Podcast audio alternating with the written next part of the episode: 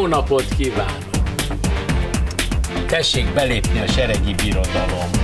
Ha nem csinálna semmi más, csak reggeltől estig egy karosszékben búviskolna, akkor is ő lenne a koreográfus, aki nélkül nem lehetne megírni a magyar balett történetét. Éppen most 50 éves pályafutása alatt mindössze 11 néhány egész estés darabot vitt színre, de egyikről sem kell lefújni a port, ha előveszi. Tánc. Eljegyzett engem társának, és hát most már vele maradok életem végéig. Seregi László, a Magyar Állami Operaház örökös tagja, valóságos unikum, és ezt azok is jól tudják, akiket éppen a humorával vesz le a lábukról, vagy akiknek alkalomattán nem esik túl jól, ha próba közben olyan hangon szól rájuk, hogy abban nincs köszönet. És még csak 78 éves. Ma esti műsorunk vendége tehát Seregi László koreográfus, aki éppen 50 éve van a pályán.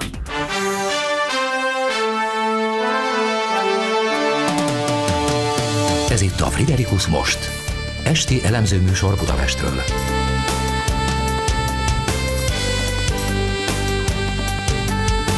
Jön Friderikus Sándor. Jó estét kívánok! Igen, 50 év, de természetesen nem lezárt 50 év, amennyit a Kossuth Díjas koreográfus Seregi László az operában töltött. Még akkor sem lehet lezártnak tekinteni, ha visszaemlékezésekben, könyvekben számos összegzés félét lehetett olvasni kivételes pályafutásáról. Az biztos, ő az a koreográfus, aki nélkül tényleg nem lehet elképzelni a magyar balett egyébként igen gazdag történetet. Vendégünk ma este Seregi László. Szóval Kán Zsuzsa, a nagy seregi könyv írója, szerkesztője, annak a bizonyos könyvnek az előszavában azt írja, hogy sokan dicsérték és hízelektek önnek, miközben nem kevesen gyűlölték, és sohasem bocsátották meg Isten áldotta tehetségét. Hogyan tapasztalta a világon mindenütt úgy van? Tehát mindenütt iridlik a tehetséges embereket, haragszanak rá? Netán akadályozzák, fúriák is, ahol csak tudják? Valószínűleg ez így van. Ez, ez, ez, ez, ez a két fele a világnak, amely így tevődik össze egy, szerintem is a michelangelo is gyűlölték, irigyelték a Leonardo, őt, ő a Leonardo, mikor a Leonardo lovas barátaival Firenze utcán elhaladta Michelangelo előtt, és furcsán nézett le rá, aki izzadtan, büdösen, koszosan állt az út szélén, akkor ebbe is volt irítség, de a két géniuszt nem lehetett megállítani. Maga kettő közül melyik? Én mind a kettő szeretnék lenni, mert eh, azért, mert a Leonardo úgy tudott festeni, és a Michelangelo, de inkább Michelangelo pártján vagyok, butaság ezt kimondani. Hát vannak Isten után közvetlen következő emberek ebben a Leonardo, a Michelangelo, a Shakespeare, alig vannak még akik, akik fölérnek hozzá. Ez a gyűlölet dolog persze biztosan nem egyszerű, hiszen ugyancsak Kán Zsuzsa azt írja, hogy a közvélekedés szerint ön zseniális és zsarnoki egyszerre, sokszor gonoszkodó és kegyetlen, aki egyetlen pillantásával megfagyasztja a vért az erekben. Miért ilyen, ha egyáltalán ilyen, és ha ezt mondjuk tudja is? Nem tudom, hogy tudja Szerintem nem vagyok ilyen, de hát a szakmám, amit elértem, ez a, ez a működés, hogy valaki koreografus és bömböl a zene, és szembe vele száz ember parírozik, ami egy diktatórikus magatartást követel, abba belecsúsznak olyan pillanatok, olyan sértések, nem szándékosan, hát felhevült állapotról. Mondjon egy példát, amit aztán bánt. Igen. Hányszor mondjam neked, hogy a bal lábad melyik, hogy ne a jobbal indulj megint, kössek egy masnit rá a bokádra, hogy tudd ezen túl. Igen? Semmi ártatlanság, butasság. És van, aki ezt könnyedén veszi, van, aki meg kiborul és össze-vissza csókolom. Uh-huh. Nincs ez, ez. És örökké felszabadítom a feszültségek, felszabadítottam. Meg Mi módon? Már. Mi módon? Viccel vicce, vagy odaugrom a zongoráz, és eljátszok egy foxtrottot, és azt mondom, hogy jó étvágyat menjetek el. Uh-huh. De hát nagyon kötött, kötött munkaidő van itt, a szakszervezet drákoi szigora, szigora a, a baletteremben rend van, fegyelme. Először, egyszer fordult elő először a Spartakusz betanítása közben, amiben megérezte a társaság, hogy itt egy rendkívüli dolog van születőbe, általában két óra, egy perckor billen a mutató, már fölállnak és közlik, hogy vége. Oda közem azt mondták, éjfélig dolgozunk neked. Ha akarod, éjfélkor is bejövünk próbálni. Annyira szerették a darabot? Ezek a nagy trófeák, amiket én kitüntetésként használok a mellemen. Kisebb riportbetétek fogják megszakítani ezt a mai beszélgetést, például elkísértük Seregi Lászlót a minap az operába, ahol szinte sajátjaként mutatta be a házat, íme.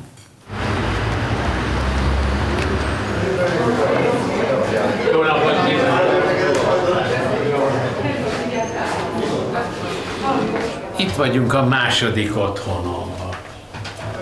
Gyertek be, megmutatom, hogy hogy néz ez ki.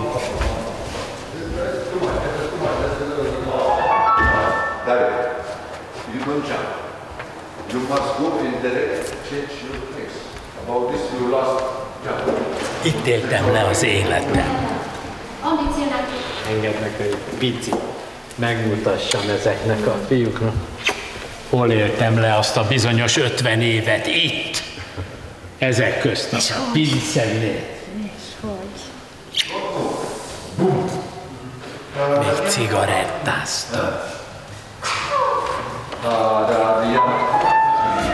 Balett együttes szólistája és az én barátom. Kölcsönös a szeretet. Spartacus és Merkúció és és, és, Mondjuk Tibalt. És Tibalt és összes főszereplő. 50 év. Itt. Itt töltözöm. Elég sivár, nem? De hát mégis bearanyozta az életemet.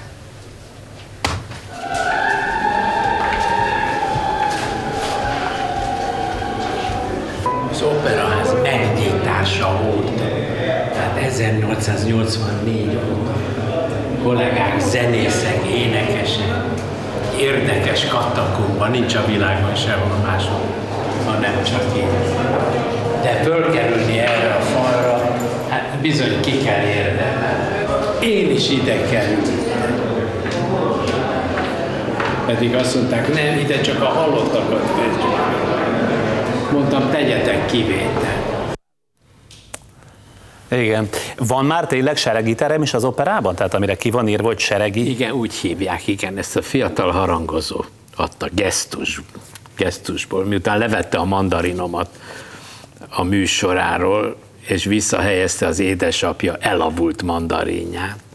Kérdésemre, hogy miért szedted le az én mandarin, hiszen az Nádasdi Kálmán rendelte nálam 1970-ben. Mondtam, nem csinálom meg, mert a harangozó, amíg él, nem akarom, hogy, hogy fájdalmat okozzak neki híresen. Féltékeny volt az, ő, ő a műveire és a, és a működésére. Nem tűrt meg másik koreografust a teremben. Annyira, hogy talán nem is látta az ön koreográfiáját. Rómeó Juliát, vagy melyiket nem látta? Nem, hát a legelső darabom a Spartacus volt, és én két jegyet vettem feleségének, Hamala Irénnek, neki, és letérdelve adtam át, hogy tegyék meg, tudom, hogy mennyit köszönhetek neki, hiszen ő révén lettem az, aki vagyok. Jöjjön el, hogy megmutassam, vidd el a jegyet nekem, nem mutasd meg, ne ad, ne ad ide, nem megyek el, és nem is néz szegényként, és úgy halt meg szegény, nem, nem, nem látott tőlem semmit. Egyébként ez azt jelenti, hogy féltékeny volt? Tehát féltékeny Igen. volt a következő koreográfus generációra? Igen, valószínűleg, valószínűleg. Miért volt ennyire fontos önnek, hogy itt a terem falán az ön képe is oda legyen festve? Még életében? Romantikus kirohanás. Azért, mert azt kértem, hogy tegyétek lehetővé, hogy a Lulu nevű unokám, amikor 70 éves lesz, és a karján ül valaki, egy ő unokája, és besétál az operába, fölmutasson a falra, és azt mondja, hogy ez volt az én nagyapám. Nem bízott abban egyébként, hogy ha már mondjuk nem lesz sok év múlva, akkor maguktól is föl fogják oda festeni? Nem, mert azóta az operaház morálisan és minden vonatkozásban is olyan ingatag lett, és annyira szétszóródott azáltal, hogy, hogy a nagybölények kihaltak, a Nádasdi Kálmán, a Lukács Báró, és még egy kicsit a, a Lukács Mihály Báró András. kicsoda? Lukács Miklós karmester. Így hívták, hogy igen. Lukács Báró? Ne, ő igazán báró volt. Aha. Ő hivatott be a, az, az operába, és azt mondta, te itt lesz a nagy október sörcsap forradalom 50. évfordulója. Mi ez a nagy október? Igen, ki, 50. ki kell rukkolnunk egy darabbal, engem piszkálnak föntről, csinálj egy balettet. Akkor már a tenyerükön hordtak, mert akkor már csináltam ugye balettbetéteket, és elhatározták, hogy tehetséges vagy. Mondom, Miklós, nem tudok. Három felvonásos balettet életemben nem csináltam, azt tudom, hogy fogjak neki. Hát egy perc koreográfia idő, az horribilis mennyiség, olyan nehezen születnek meg a táncok, pláne nálam, ugye, aki véletlen a csapos közbe szólt, ahogy ez a Nádasdinak egy híres mondása. Éltem a pályámon, hogy addig csinálok valamit, míg majd jön egy tehetségesebb, és akkor az majd engem levált. Hála Isten, nem jött még. Na, ebbe a nagy októberben még belemegyünk, nem mondja el a történet végét. A nézők is kérdezhettek, volt lehetőségük interneten kérdezni az elmúlt napokban, és íme itt van egy kérdés. Igaz-e, hogy a mai napig ott van egy operaház beli oszlopon az ön jelölése, ami akkor keletkezett, amikor 1949-ben személyesen láthatta az operában Pliszeckáját, kérdezi Gál Kovács Ilona. Milyen érdekes, azt mondja, csókolom őt, hogyha ezt módja van átadni neki. 49-ben az egyik pillanata volt annak a fordulópontnak, hogy beleszerettem a táncba, hiszen addig nem foglalkoztam vele, én képzőművészettel és zenével foglalkoztam, és gyári munkás voltam. Hogy bejutottam egy délutáni előadásra az operába, nyilván az érdeklődési körömbe, de ez bele tartozott, és a harmadik emeleten ott a rész, részoszlopnak dőlve, abba kapaszkodva néztem a balett, ezt a balett délutánt, ami hát akkor a, a, a szovjet táncosok színe javát. Jelképező, a 25 vagy 26 éves Pliszeckája, aki aztán az orosz balett nagyasszonya lett, és, és, és Farmanyans nevű legendás alakok táncoltak, és ott én akkor rabulejtett ez, ez a dolog. Megjelölte az oszlopot? Na, náv fogtam a tinc, és ráírtam, hogy itt jártam sereg. Mai napig ott van a nyoma vagy jele? Szerintem már az, mikor renoválták, azt Akkor- el, el, el, el lettünk. Ugye hozzávetőlegesen 20 éves, grafikus és nincs táncos képzettség, amikor a Honvéd együttesben táncolni kezd, ez 49. Ö, 40 éves, amikor körülbelül az operába berobban a táncéletbe koreográfusként az említett Spartakusszal, 68. Mi olyasmi történt a két időpont, tehát 49 és 68 között, a két időpont között, amiből kiderült, hogy érzi és érti a táncot, és ami meggyőzte, hogy táncos nyelven is képes kifejezni Igen. magát.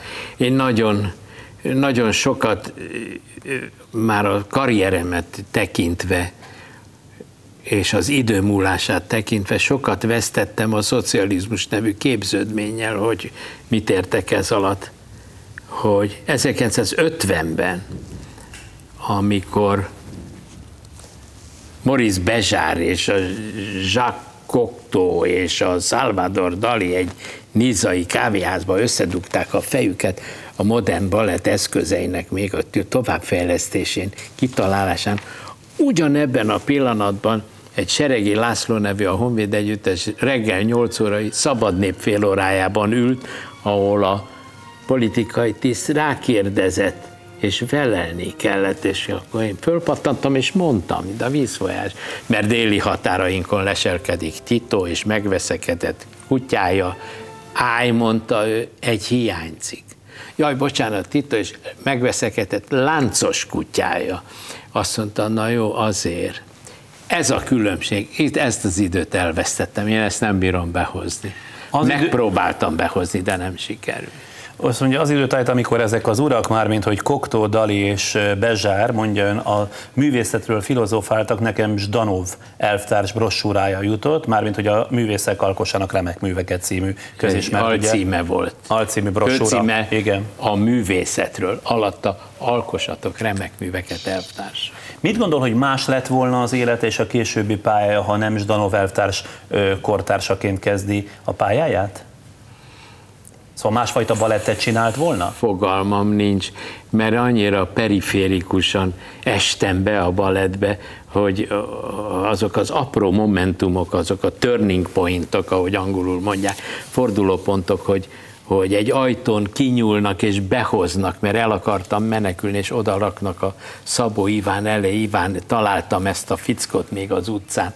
Ezen múlott, hogy a táncnak a, az édenkertjébe, Pirinyó ösvényen bejutottam, vagy az forradalom. A forradalom Na, nem... hát volt néptáncos, bocsánat, hát mégiscsak azért volt valami előzménye.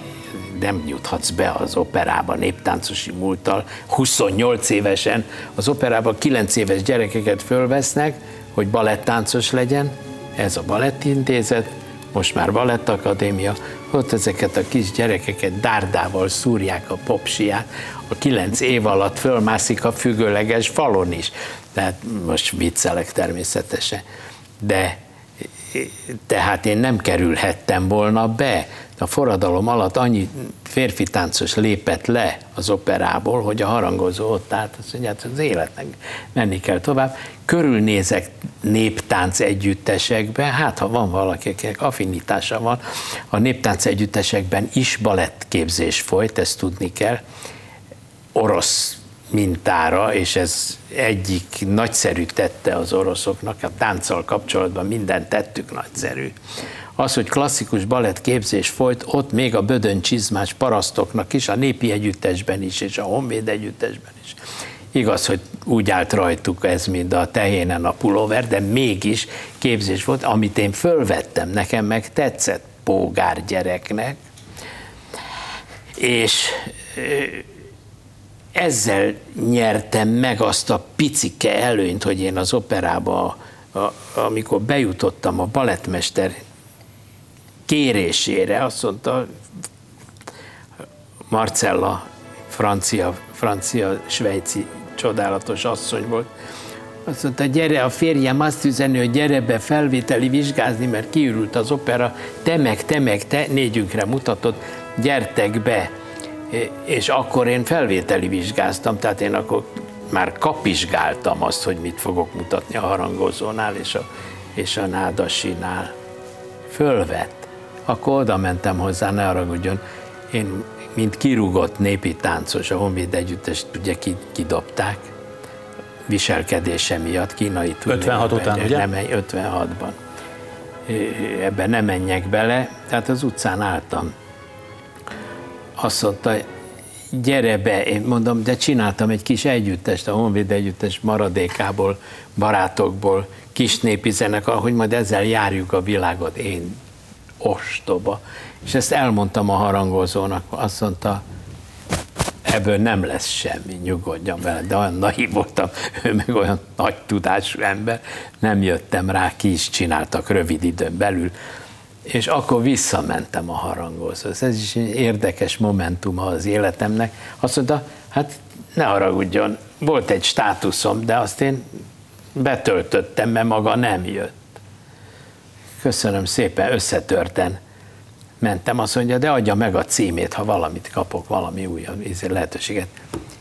Egyszer csak egy sárga postai levelezőlap érkezett, bekeretezve van a vitrínembe, ha mégis úgy gondolja, hogy az opera tagja akar lenni, akkor jöjjön ekkor és ekkor be hozzám szívés üdvözlettel harangozó Gyula. Ez egy erekje.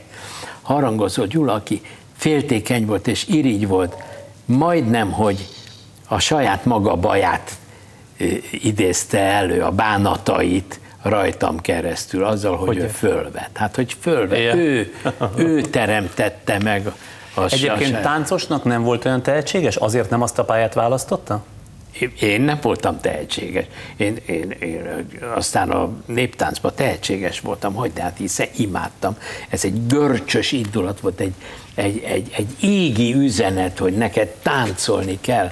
És a házmestertől kértem csizmát a Szigetvári utcában, ahol laktam, hogy én csizmát vehessek föl, és fehér inget, és és külsőleg is a mániám volt, és jó néptáncos is voltam, és jó gyakorlatokat vettem föl a klasszikus balettbe, tehát volt egy bizonyos nyersanyagom, tehát nem annyi, amennyi ebben az övben, amit, amit most ön is ismer, hogy a, a Spartakusztól a Makrancos Katáig, ráadásul jó műveket, ez az a bizonyos csoda, ami, ami, ami a titok, ami a titok.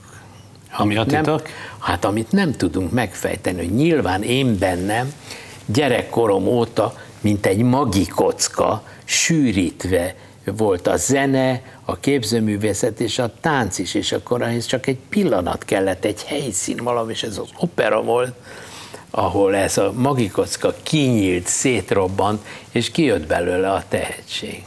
Kedves nézők, Önök a Friderikus most mai adásában Seregi László koreográfussal látnak és hallanak beszélgetést, mindjárt jövünk vissza.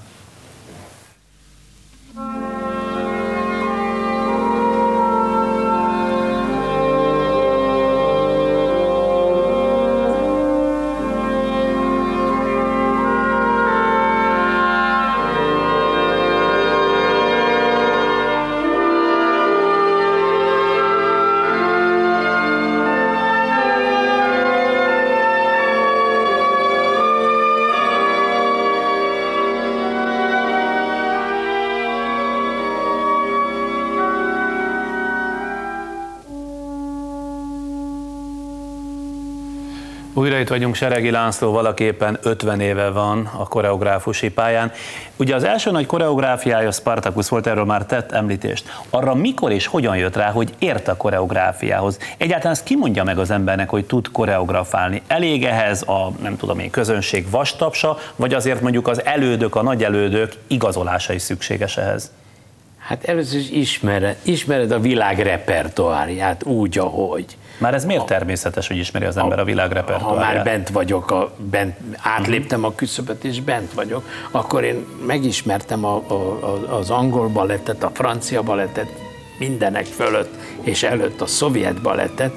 A szovjet balett legendás nagyságai jártak Budapestre, betanítani a balettjüket az Olga És akkor ezeket elleste, nézte? Ellestem és néztem, persze, sőt, benne táncoltam.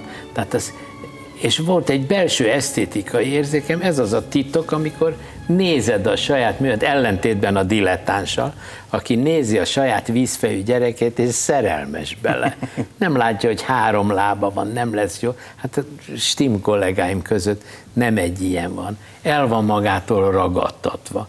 Én pedig egy merő kétségbe csináltam az összes darabomat, minden taktusát, Kaszás Ildikóval, ugyanis a művészetben ez a kínos, gyönyörű, de kínos, a művészet és az alkotás, az fáj, az nem jó érzés, az gyötrelem, az láz és nem alvás és hánykodás, hogy jó-e. Ugye az én apám bádogos és szerelő volt, volt egy műhelye, amiben én felnőttem és azt tudom, hogy ha leszabok egy 80 centis vinkli vasat, és ezt megfúrom hatos lukkal, menetet vágok bele, ezek objektív mérések és számok, nincs benne pardon.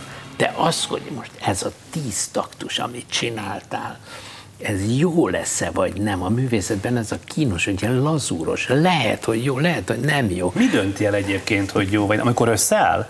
Nem, te döntöd el magadnak, azt mondod, hogy jó. A dilettáns is eldönt. Jaj, de gyönyörűt csináltam, és nézhetetlen.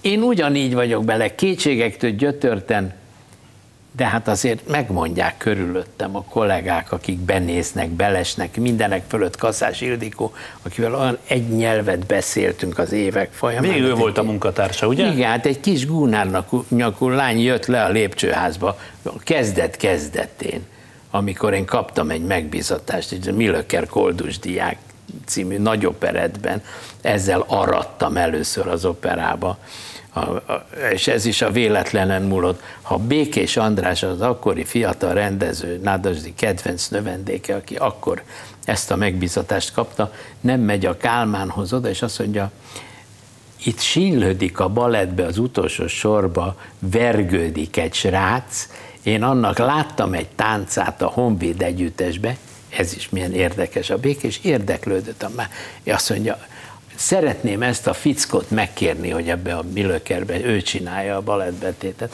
Azt mondta Kálmán, az Ez a te rizikod, rajtad múlik, ha bukik, vele buksz te is.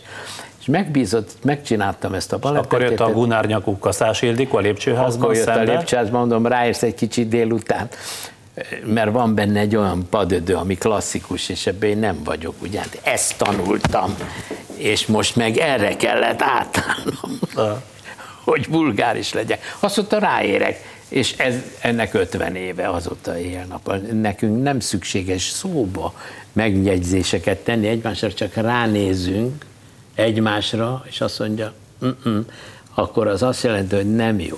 De amikor azt mondja, hogy mm, akkor arra mérget vehet. Soha nem lett ebből szerelem? Nem, Nem? nem. Hogy Igen. tudták megállni? Úgyhogy mások helyettük jöttek, tolakodtak.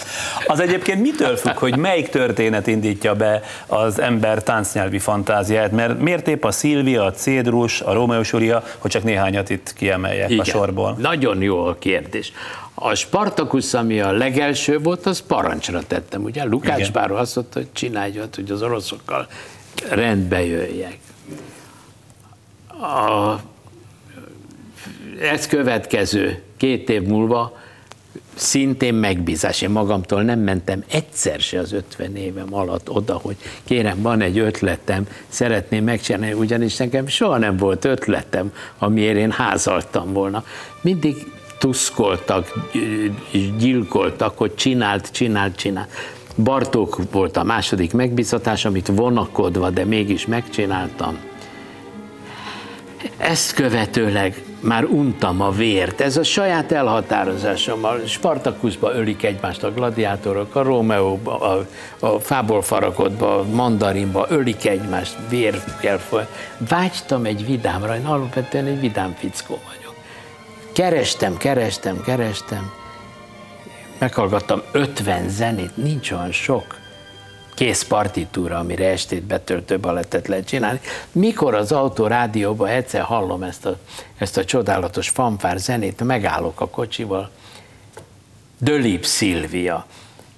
Hát mondom, ez a zene, mint alap, az rém fontos egy balettnél, hogy milyen a zenét, ez kitűnő. Csajkovszki nem véletlenül volt féltékeny a Dölibre, ki ez a pali ott Párizsba, hogy ilyen jó Rögtön már utána elindul mondjuk a fantázia, és elkezdi kidolgozni magában a lépéseket, nem, jeleneteket, hanem a lépés koreográfiát? jön a leges legkésőbb. Igen? Színeket látok, berendezve díszletet látok, a kosztümöket látom, és csak a legvégén van a tánc. Érdekes.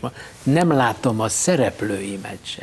Amikor dolgozom a Rómeón, én nem látom a Rómeó arcát, se a Júliáját, hanem egy alakot látok, a számomra ideális. És azután kompromisszumot kötök, és azt mondom, jó, hát legyen ő.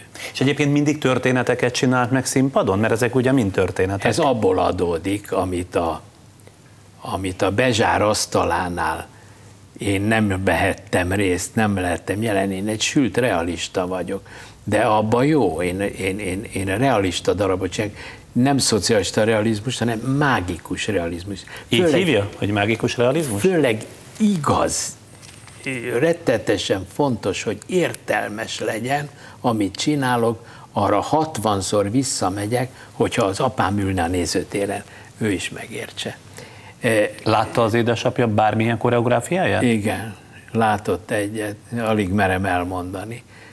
Fölszaladok hozzá a, nézőtéren. Na, papa, mi van, hogy tetszett? Azt mondja, hát egész idő alatt kerestelek, hogy melyik vagy te, de nem találtalak meg. Papa, én ebben nem szerepeltem, én csináltam. Édesapám, ilyen egyszerű szülők gyermeke vagyok. Egy újabb nézői kérdést mondok, mert hogy mondom, jöttek szép számmal. Mondi Gábor azt kérdezi, hogy hogyan gondolja önmagáról modern koreográfusnak kevésbé jó, mint úgynevezett klasszikusnak? Ezt már csak azért is, mert az előbb ezt hozta szóba, hogy nem állt Bezsár asztalánál. Igen. Ez a két forma nyelv, ez különböző? Hát Nagyon? meglehetősen, igen. Már filozófiailag is, ideológiailag is különböző. Én grafikát tanultam, tehát én a képzőművészetbe mártottam bele magam homlokig, én nem tudtam abstrakciókat csinálni, az tőlem teljesen idegen volt. Nekem el kell tudni magyarázni, hogy bejön az Erzsike néni, gamászáról, leteszi az asztalra a hecsedlélekvárt, levetközik, és várja az unokát. Én ilyet tudok balettbe megcsinálni, de ezeket a lila gőzöket, amiben nézed, és egyszerűen nem érted, sőt, arra spekulálok. Azokat le is becsüli egyébként? Lebecsülöm. Lebecsülöm a svindlit. Az úgy fogom föl a tehetségtelenséget, mint egy, mint egy ebola vírust a magyar tánc testén, mert én egész életemmel a szépséget és az igazit, az igazságot azt árultam, azt ontottam, és... És az kizárja, hogy legyen más is érvényesen jelen? Nem, de sajnos nincsen olyan állapotban a magyar táncművészet. Nem hemzseg a tehetségekbe. Nem hemzseg. Ja, hogy most ön a magyarról beszél. Én a, a miénket, mert én a De mondjuk miénket. nemzetközileg azért elfogadja a modernnek a Hát létjogosultságát. hogy ne, persze, hát vannak gigászok a modernben, nem beszélve az amerikai jazzről, amelyek megmászhatatlan csúcsok, a Bob Fosse, a Hermes Penn, a Michael Kidd, ezeket nem lehet legyőzni, ezek az igazi nagy vagányok. Na most, ha már szó volt itt a Spartacusról, és ide mindig visszakanyarodunk, mégiscsak ez volt ugye a kiindulási pont, eh, regényes története van ennek, és ott elkezdte mondani, de aztán másfelé kanyarodtunk, hogy a Hacsatúriánnal való viszonya hát nem volt egy hétköznapi viszony. Ö, Ön átírta ugye a Spartacus eredeti forgatókönyvét. Persze, Csak hát röviden, muszáj. mielőtt elmegyünk reklámra, mert ez egy jó történet, nagyon. Hát mikor azt mondtam a Lukács Miklósnak, hogy, hogy van ez a Spartakusz, ifjú koromban olvastam, hát emlékszem az utolsó oldalakon, mikor haldoklik a keresztben, kicsordult a könnyem a Howard Fast regénytől, azt mondja, csináld meg, de nekem a Howard Fast nevét ki nem mond még egyszer. Ja, mert ez kellett a nagy októberi szocialista forradalom 50. évfordulójára. Igen, de a Howard Fast az egy priolált író volt, kilépett az amerikai kommunista pártból épp az október, a, a magyar forradalom miatt. És akkor megírtam a saját magam verzióját, hát mi mást írtam volna. A Hacsatúrján egy Volkov nevű csibész szövegkönyvére írta meg, olyan mondom, egy óvodás mese, én pedig már akkor egy ilyen idővágást alkalmaztam. Tehát nálam a, az idősíkok cserélődtek, már akkor rafinált voltam, függöny fölmegy, és a, és a halott Spartakusz, az utolsó pillanatait élő Spartakusz van a keresztván. Így kezdődött? Így kezdődik a Spartakusz, a mai napig is egyszer meg A kell, maga hogy hívjam, enyém, igen. És, a, és a, úgy megyünk vissza a történetbe, tehát nekem ezt a zenei anyagot, ami hát két telefonkönyv, nekiálltam Pál Tamás nagyszerű karmester barátommal, és egész nyáron átírtuk. Tehát attól az partitúra nem sínylődött, És megjött Hacsatúrján a díszbemutatóra, már előtte telefonált, de boldog vagyok, hogy hallom, hogy Pesten bemutatják. Jövök, két héttel előbb jövök, hogy segítsek. Utasítottuk örjöngve, a főtitkár beszélt le, ne jöjjön csak a legvégén. De mégis napokkal tartottak attól, előbb, hogy botrány lesz abból. napokkal előbb jött, ováció, vörös szőnyeg a Ferihegyen, bejött az operába, hát főpróba, volt már becsárdásozott a Nyina nevű feleségével, és leültek, Pál Tamás fölemeli a pálcát, és az első hang, amit játszik a partitúrája, végén van. Ha, szívéhez kapott, a nyilván, nyilván erre be volt rendezkedve, ridikülbe, mindig elvett vizes zsebkendő, és ezt láttam csak, hogy masszírozza, fölugrott, a kalapját vette, a Sphinxnél lehetett utolérni. Jöjjön vissza arra, Miljics, hát várja meg, legyen egy kis türelemmel. Még egyszer kiment, és akkor egy 35 perces ováció volt, tehát ott fölrobbant az opera, és a magyar balett történet egy új fejezetéhez érkezett. Ez a bemutatón volt. A bemutatón, amikor vettük az arany koszorút, a babér koszorút, hogy majd a nyakába akasztjuk, de ő azt mondta, ő nem megy a színpadra.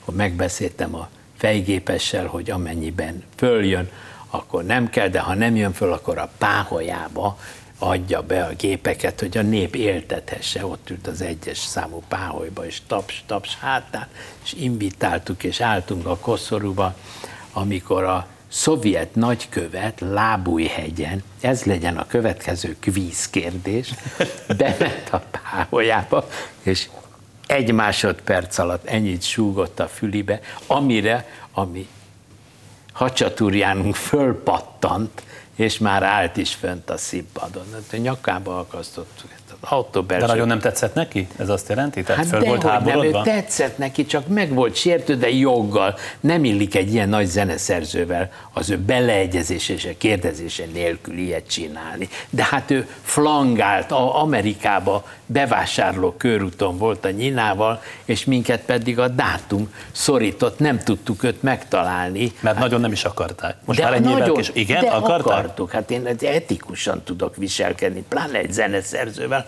aki egy nagy zeneszerző.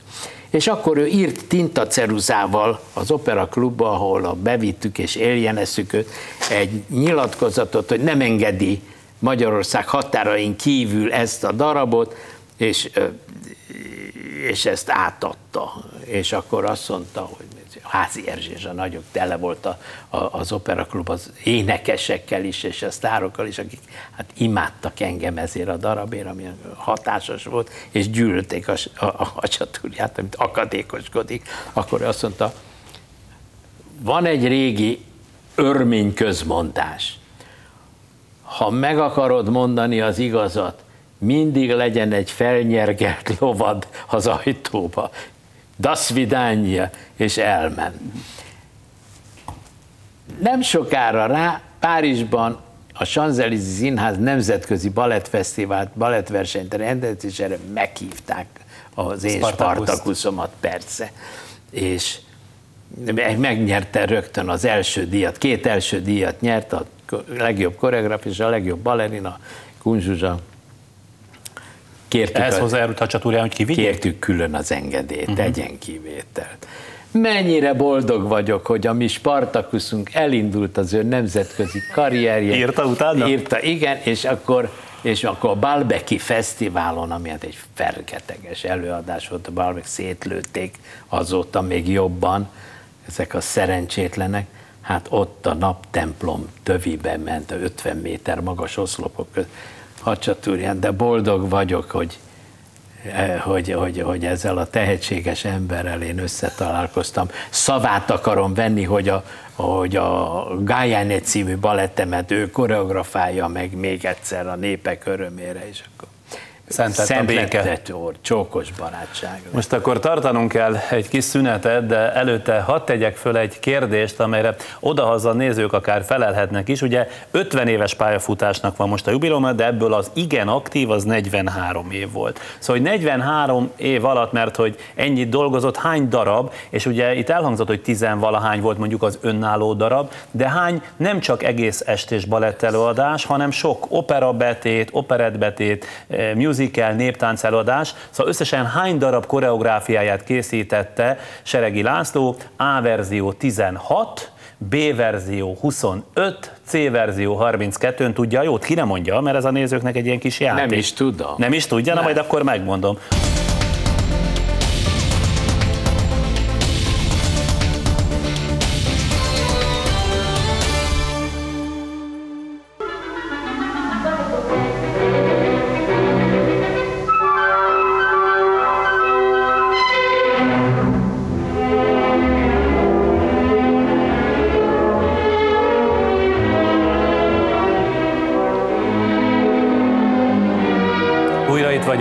Folytatjuk Seregi László koreográfussal, aki mostanában ünnepelte pályafutásának 50. évfordulát, és újabb nézői kérdésünk van, ami így szól, hogyan dolgozik egy koreográfus, hallgatja a zenét, és tulajdonképpen választottunk rajzolja egymás után lépéseket, ugrásokat, vagy minden lépést a próbateremben rögtönöz. Tehát azt már mondta, hogy megjelennek a színek, megjelenik a zene után, megjelenik a díszlet és a jelmezek, de aztán utána hogyan van az, hogy tényleg egy ilyen három felvonásra való? terembe, bezárod az ajtót, ne zavarjanak.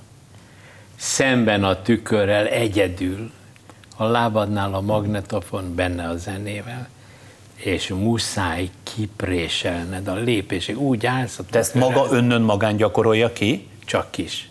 Tehát nincs bent senki, hanem magán? Hát a asszisztensem, a kolléganőm. És ő följegyzi? De honnan emlékszik aztán Nem rá? jegyezzük föl, mert ez egy olyan műfaj, és annyi vérrel, verítékkel születik meg egy mozdulat sor, annyit kell gyötörni, hogy az, hogy az nagyszerűen essen a táncosnak. nagyon fontosnak tartottam mindig, hogy a táncos imádja a táncaimat, mert lehet guztustalan, kellemetlen lépés is, de az enyém, hogy gördüljön, csúszson, és szeretik is. Ezt nem lehet elfelejteni. És van úgynevezett tánc vagy koreográfia memória? Tehát, hogy akárha három felvonás, mint a Romeo Júlia, de megmarad az ember fejében? Mindegyik hogy ezt... megmarad az enyémbe. Mai napig Mai tudja? napig fölállít bármelyik taktusnál, meg tudom mondani, hogy melyik táncos mikor mit csinál. Ez, ez egy betegség, de egy gyönyörű baj, gyönyörű baj. Nem lehet, telefonon nem lehet koreográfia beállítani. Azt a saját testemen kell ki. Ki a jó táncos? Ön milyen táncossal szeret dolgozni? Tehát ki az ön számára az ideális táncos? megnyerő legyen az egyénisége, sugározza a külseje. De soha nem is nézte az arcukat például. A, de mikor már kiszerepezem, akkor nem, nem véletlen, hogy kit szerepezek ki. Ez nem alkalmas, mert ez antipatikus, nem lesz jó Merkúció, egy másik Merkúció, nem lehet nagyot válogatni. Miért? Ha, mert nincs sok. Hogy nincs egy választék. Nincsen, nincs sok választék, igen, nincs. De akit aztán megfogok, abba beleszeretek, és, és akkor az inspirál, de én vele nem kísérletezek tánclépés, én ismerem bármelyiket, hogy ki az, aki jobbra tud forogni, ki az, aki balra, nem kell mind a két felé egyformán tudni. Kinek az ugrása, melyik az, amiben a jobb lábával van előrébb, a granzsötéje, ki az, aki szűk, és a bal, stb. Oda megy ön is melléjük és mutatja? Vagy pedig hát, csak diktálja? Hát állnak 80-an a terembe, én meg előállok, és azt mondom, hogy tessék és mutatom a lépést, és azt addig mutatom, amíg betanulják. Majd délután folytatódik szólópróbákkal, de mindig a lábunkról megy a metanután. Azt lehet tudni, hogy mondjuk akár név szerint is ki volt a kedvenc táncosa? Hiszen több táncos generációval dolgozott együtt, hát 50 Bizony. évben sok minden belefért, ráadásul nagy táncos generációkkal. És Magyarországon azt mondom, Kunzsuzsa, Lakatos Gabriella, Orosz Adél, Fülöp Viktor, Róna Viktor, szóval hosszan lehetne sorolni. Ezekkel mind testközeli munkaviszonyba voltam, igen. És ezeknek a nevét mégis azok is ismerték, sőt megkockáztatom, mai napig ismerik, akik egyébként soha az életben ezeket a táncosokat nem látták. De érdekes, hogy manapság pedig akár még a kultúra iránt érdeklődő emberek sem tudnának mondani a mai balettáncos generációból három embert sem. Miért van ez? De kérdését ne feledjük, hogy ki volt az ön kedvenc táncosa. Valószínűleg azért, mert lecsökkent a színvonala. A táncnak? A, a, vagy igen, a kultúrának? És, a, és az operai balettkarnak. Egyidejűleg volt Fülöp, Havas, Róna a terembe, csupa hős, csupa, csupa dalia, akiknek mind a lábuk a földig ért, ma meg nem. Hogy értesz, hogy a lábuk a földig ért? Hát ez, ez hogy, hogy komplet Magas fiúk Generálisan voltak? nagyszerű emberek voltak, igen. De a hullámhegy, hullámvölgy törvényei szerint a baletiskola is vagy ki tud engedni egy jó eresztés, jó táncosokat, vagy nincs, pangás van. Hát csak az oroszok azok, akik öntik, ontják a táncosokat. Mai napig egyébként? Mai napig olyan iskoláik vannak, 200 éves iskoláik, és nem csak Moszkva, Leningrád, Permben hemzsegnek a jobb. A balettnek egyébként van olyan presztízse, mint amilyen volt mondjuk az önhős korában? Manapság világszerte is akár van. úgy kérdezem, van? Ha, persze. Tehát a nagy táncszínházak továbbra is hozzák azt a nívót? Bizony, hozzák. Párizsi opera fergeteges, az a legjobb most a világban, de hát a Royal Ballet is Londonban is nagyon híres, nagyon jóba vagyunk az, a kinti táncosokkal. Nyomon követi egyébként a világot ilyen szempontból? Igen, igen, kicsit. E, lassan kihúnyó érdeklődéssel, de azért rajta tartom a szememet. És miért kell, hogy füle legyen egy táncosnak? Azt olvastam itt, azt mondja, amikor a Madács Színház Oliver című műzikelhéhez keresett gyerekszereplőket, utána azt mondta, hogy a balettintézeti növendékek közt keveset talált, viszont sok néptáncos gyerek volt alkalmas, mert ahogy fogalmazott, volt fülük a jazzre és volt fülük a szinkópára. Bizony, így van az egy érzék, az egy képesség. És ezek a Gizinéni tánciskolái Dobutca 70-be, ahol begyűjtik a, a, a, az őrült anyák viszik a Gizike nevű gyerekeket, csak táncoljon. Gizi néni, ez a gizikéket, igen. és abból semmi jó nem sül ki, mert tehetségtelen a tanár, csak kasszírozni akar, és így tovább. Ezzel szemben, amiben valóban híresek is vagyok magyarok, világszerte, a néptánc, a népművészetünk. Tehát a, a, a magyar néptánc az egy olyan aranyalap, a maga rafinált ritmikáival, ezek az erdélyi legényesek, nem tudja akárki megcsinálni a világba, imádják is, a japánok, finnek imádják. Azért vagyok itt most megsértődve, mert mindig a, a river dance, mindig a, az ír kopácsolókat lelkesedve lihegik Azért a magyar azok jók, fiatalok, nem? nagyszerűek, de hát lehetne annyi, annyi hogy mondjam, micsoda hiúság a magyar fiatalban, hogy ne csak azért, mert nyugatról jön, ne nyálazzon, hanem tanuljon meg egy magyar verbungot, mert azt az, azt az ír táncost megnézem, aki egy olyan székely verbunkost el tud táncolni, mint akár a Honvéd együttes, akár. Tehát itt a néptáncos képzésben olyan kisgyerekek olyan eredményeket értek el, hogy rap-ti-tam, ti-ta, rim-ti-ti-tam, ti-ta, ezeket nem tudta a Gizi néni tánciskolája. És hát nekem kellett húsz. És egyből megszülettek ezek a gyerekek, mert ebbe az Olivérbe bizony jazz elemek vannak, ami ritmika, ami szinkópa. Közelebb van a és ami közel van a néptánchoz, ezért is vitték diadalra. Kell, hogy füle legyen a táncosnak, még szép a kérdés. Akinek nincs fül, az egyébként bármilyen tehetséges is, nem, nem is tud tehetséges tánc- lenni? persze, Nem tud tehetséges. Van, akit emiatt szelektálnak például, ezért dobnak ki a pályáról? Vagy menet, már kö, menek, menet közben derül ki. Uh-huh. Nem hallod, hogy odébb vagy két oldallal? Nem itt van az akcent, hanem ott. És vagy győzöd, gyötröd belé, vagy azt mondod, hogy egy másikat kérek. Akkor most teszünk egy rövid kirándulást a seregi féle rekvizitumok között. A mester, mint már láthatták, beengedett bennünket otthonába is. Itt fogtok belépni hozzám. Mindent meg fogok mutatni. Ez az én Vilmos barátom, aki sokat segített nekem ahhoz, hogy a darabjait meg tudjam csinálni. És ha ide el tudsz közelíteni, ez a világ élő legjobb, legnagyobb balerinája, Sylvie Gillem, francia lány. Tánc, és itt a Szűz Mária, itt meg a Sylvie Gillem. Így kerek a világ. Ez direkt nektek vettem elő. Számomra pótolhatatlan érték. Vágó Nelly, aki szeret, szerintem a legnagyobb kosztümtervező, csodálatos tervei a Rómeus Júliához. Hát ez annak idején szárnyakat adott nekem. Ifjúkori mániám, hogy a világba itt-ott, ahol jártam, mindig rezeket vágytam, részkolompokat.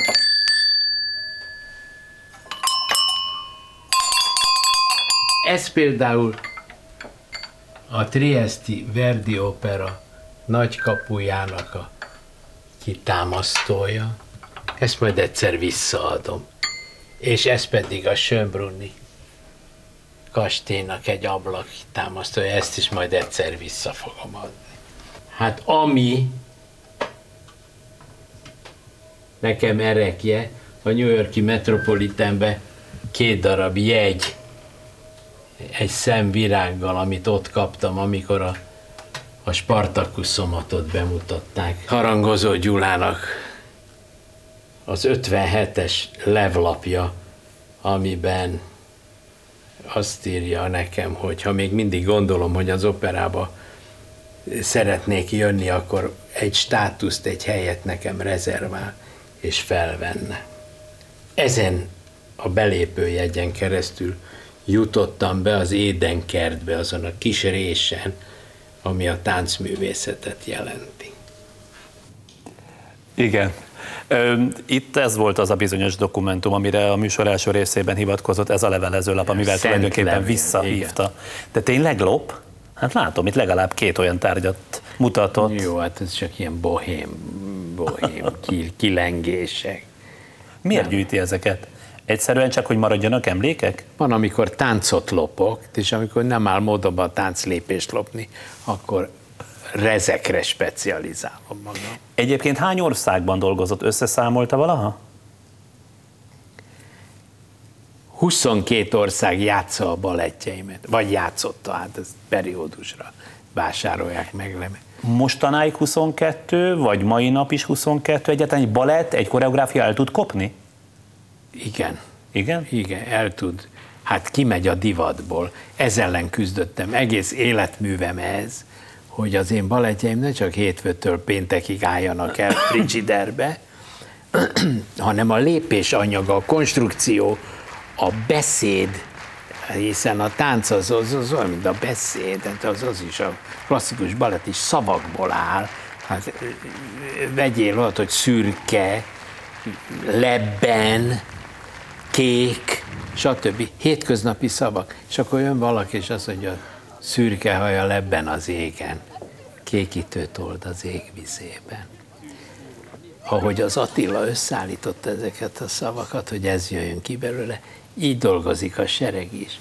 A balett szavaiból megpróbál olyat csinálni, hogy az ilyen szívszorító legyen. És egyébként nem félt világhírű színpadokon más közönségnek dolgozni, mondjuk a metropolitán közönségének, amely aztán, vagy akik hát mindent óriási, láttak már odáig. Igen, kérdőjel volt, tehát a, a rettegés foka, az a bizonyos zapszem, amikor a nézőtéren állsz egy idegen országba, és várod, hogy fölmenjen a függöny. És ez a metropolitanben, mikor elindult lassan föl a függöny, és meglátta a közönség ezt, hogy Isten ilyen volt bevilágítva, hát egy hatalmas színpad, és a Via Appia látszott, nem csak egy keresztfa, hanem csináltunk egy csomót, ami elvész a ködbe, nagy nyílt színi taps. Akkor kiengedtem az abszolút, és azt mondtam, nagy baj nem lehet, hát mindenhol hatalmas sikere volt a darabjaimnak. Ez igazolta azt, hogy nem egy belterjes magyar ügyről van szó, nem egy alföldi fafaragásról van szó, hanem mindenhol egyformán. Arra érzi. nem gondolt, hogy kitelepül? Talán azért, mert mondjuk nagyobb karrier várt volna önre. Igen, sajnos nem, sajnos, vagy hála Isten nem. Ezt nevezhetjük patriotizmusnak, vagy bárminek. Kétszer hívtak nagyon komolyan és mind a kétszer visszautasítottam. Egyszer Svájcban, Zürichben legyek balettigazgató, egy Helmut Dréze nevű nagyszerű intendánstól, és ugyan ő került a Státszoperbe, Bécsbe, akkor is azt mondta, Laci, gyere, hát ismerem a honvágyadat, milyen bolond vagy. Itt van Budapest, két óra, itt van Bécs és Pest között meg tudod tenni, gyere ki. Helmut, nem bírom elhagyni a hazámat. Talajtalan vagyok rögtön ha idegen helyen vagyok. Mint vendégkoreografus kaptam ilyet, és feltaláltam magam, de azonnal idegen vagyok. Én csak az enyéimmel tudok dolgozni. És függetlenül attól, hogy a nagymamájával, hogy megint csak meséli, a könyvében a járdon, járdán álló köbdöstek és szeméttel dobáltak bennünket, meséli arról a drámai jelenetről, amikor odarohant a nagyanyjához, akit a nyilasok éppen Budapest utcáin hajtottak végig a marhavagonokba szánt zsidók tömegével. Szóval amikor ezt olvastam, nem csak arra 13 éves kisfőre gondoltam, aki ezt átélte, hanem arra is, hogy úgy látszik a csőcselék, az mindig ugye csőcselék, akkor is, meg most is az örök. Hogyan viseli ma mondjuk a nyilasra emlékeztető egyenruhák látványát, meg a rasszizmus Igen. feléledését? Tapsikolok örömömbe, mikor, mikor megalakult ez a magyar gárda, mert akkor, amiről beszél, ez 44 telén volt, akkor neki tartották a homlokomnak a géppisztolyt, ugyanígy öltözött gyerekek, árpácsávos karszalaggal, pedig római katolikus vagyok, engem a Serédi Justinian bíboros hercegprímás bérmált, és a Pacellinál gyontam, áldoztam. De volt egy furcsasága ennek a, a vagy hittamversenyeket is nyertem, mert fanatikus vallásos voltam. Az, hogy a nagymamát vitték a nyilasok, mert a nagymama zsidó volt, ebből most a kvíz kérdés, meg lehetne állapítani, hogy én akkor milyen vagyok. Vegyes szülők gyermeke vagyok. Az apám az egy kornajburgi születésű, ős keresztény, minden nap gyónó áldozó, és az anyám pedig Lustig Borbálának a gyereke. A Azt nem értem. Miért tapsikolt, amikor megalakult a Magyar Gárda? bánatomban, meg gúnyosan akartam erről beszélni. Hát hogy viselkedhetek én ezzel, ami most ma itt van, hogy vitték. Engem belöktek a, a, a, a, a sorba ott a Szigetvári utcában, és a Klazár térig meneteltem, úgyhogy engem nem kellett brossúrából megtanulni, és a Fürlajosnak is meg tudnám mutatni, hogy mit, mit él át az, akit a kocsi úton visznek a halál fele, és a, két, a járda két oldalán megköpik és dobálják az embereket. És azt mondják, hogy nincs antiszemitizmus Magyarországon. Ez mind ellenpélda volt. És ennek ellenére nem akart soha elmenni innen. És így mind a bőrömön éreztem, meg a nagymama megmenekült szerencsére, mint ahogy amikor anyám vett nekem egy harmonikát a háború alatt, honnan szerzett pénzt, nem tudom. Azt mondta, legyél művész fia. És akkor nyakamra akasztottam egy Honer harmonikát, hát elvittek a Steinitz Elza nénihez, Király utca sarkán, és ott elkezdtem ezt tanulni, de aztán a Steinitz Elza nénit is ilyen posztgraduális képzésre elvitték Auschwitzba. Úgyhogy apa kellett, hogy hagyjam a tanulmányokat, és a Steinitz Elza is véletlen visszatért és itthon természetes halállal halt meg. És művész lett magából. És anyámnak megmondhattam, hogy itt van már művészapja, de azt mondta, a fix gyári havi keresetedet feláldozod erre a labilis butaságra, mint tánc. Anyám, én már művész maradok, ne haragudj, nem megyek a gyárba vissza. Továbbra is a műsor vendége Seregi László koreográfus, már csak két perc van hátra, maradjanak velünk.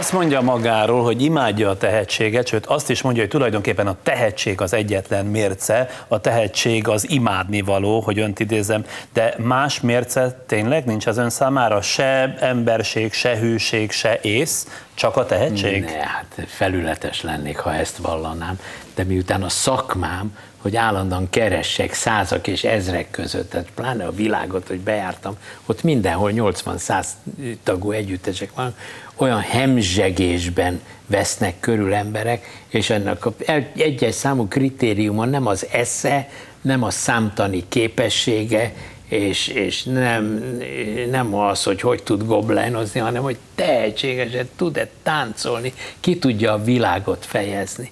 Én mindig a világot akarom kifejezni, és ez tehetség. Elvárom, hogy tehetségesek legyenek, annyira, mint amilyenre én vagyok. Igen? Önmagával elégedett? Az önmaga életművével? Nem nagyon, de én úgy érzem, hogy ha nem lettem volna ilyen tehetséges, nem tudtam volna megcsinálni. Nonsens, hogy valaki, aki ezt nem tanulta, az az operaházban 50 év alatt a magyar táncművészetnek olyan irányt tud szapni a harangozó éra után. Tehát én a folyamatosságát biztosítottam a magyar balettművészetnek a, a, a, a színházon belül, nem csak az operában, de a musicalekben is. Én egy mérföldkő vagyok, Friderikus úr.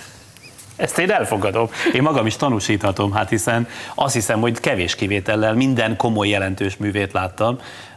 Külön, külön hogy mondjam, csoportok mentek, vagy zarándokoltak az ön bemutatóira. És a, ráadásul a szépségre esküdtem föl.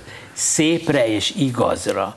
Szoktak gúnyolni, ez a sereg egy ilyen musical ember, egy ilyen labilis, nincsen, nem bír leszállni mélységekbe.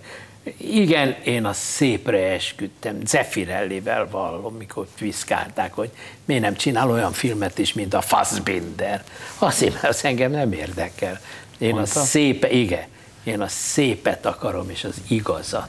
De az életművével elégedett. Már csak azért, mert itt ki akarok lyukadni a kvíz kérdés, amit föltettünk, hogy 43 év alatt hány darab koreográfiáját készítette Seregi László, kérdeztük itt a nézőket. Igen. Ebben benne vannak a mörbisi nagy balettbetétek is, meg a a Hát ami a könyvében benne volt, szerintem az volt a mi forrásunk. Igen. Az A16B 25C32, ott a jó válasz a képen, 25. 25 koreográfia. De hát mindegy, egyetért vele. Hát, Tessék? hogyha ha a, a, a, a, kitalálója ezt megszámolta, Meg. és nem a, a nem Én a hasára saját kezűleg. 25. 25.